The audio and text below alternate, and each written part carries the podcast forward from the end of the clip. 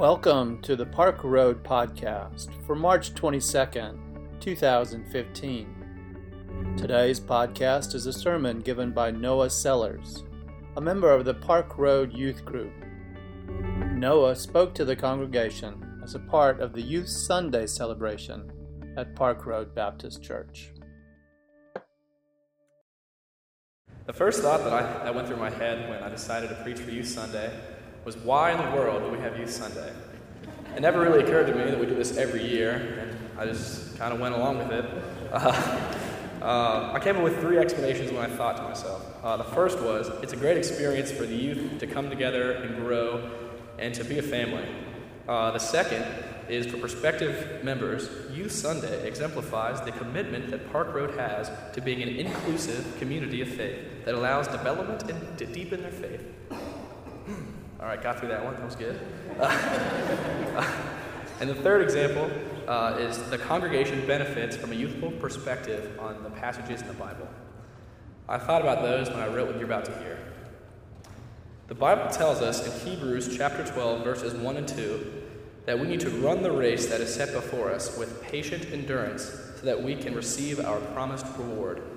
In order to do that, we must cast off every weight which slows us down, and every sin which holds us back. It also tells us to look to Jesus as a role model, for he endured the cross and all the shame that went along with it, and was rewarded with a seat at the right hand of the throne of God.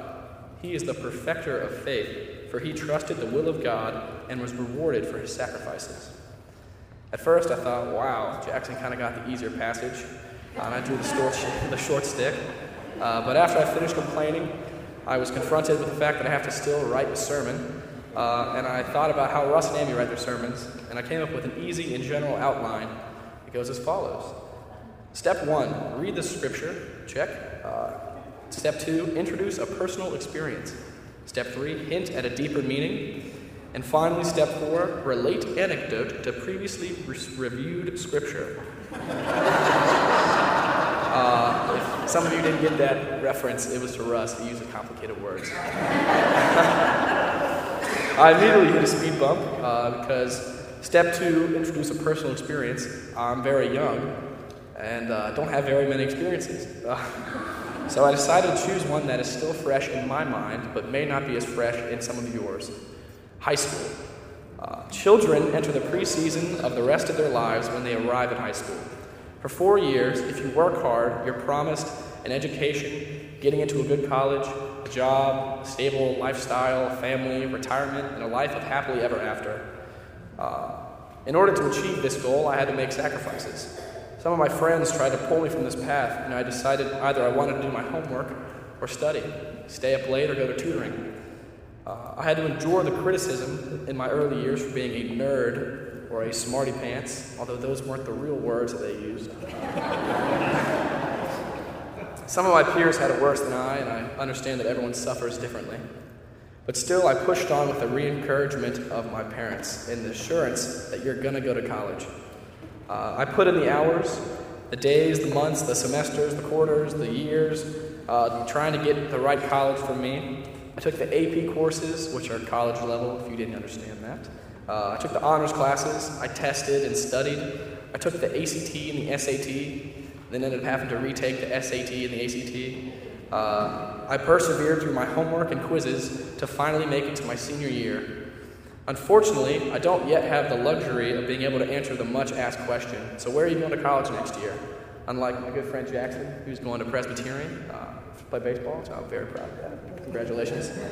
Uh, I got deferred from my number one choice, Chapel Hill, so that might uh, rub some people wrong, but I'm sorry about that. Uh, I'm still undecided about where I will be attending. Hopefully, I will hear back from them at the end of this, this month.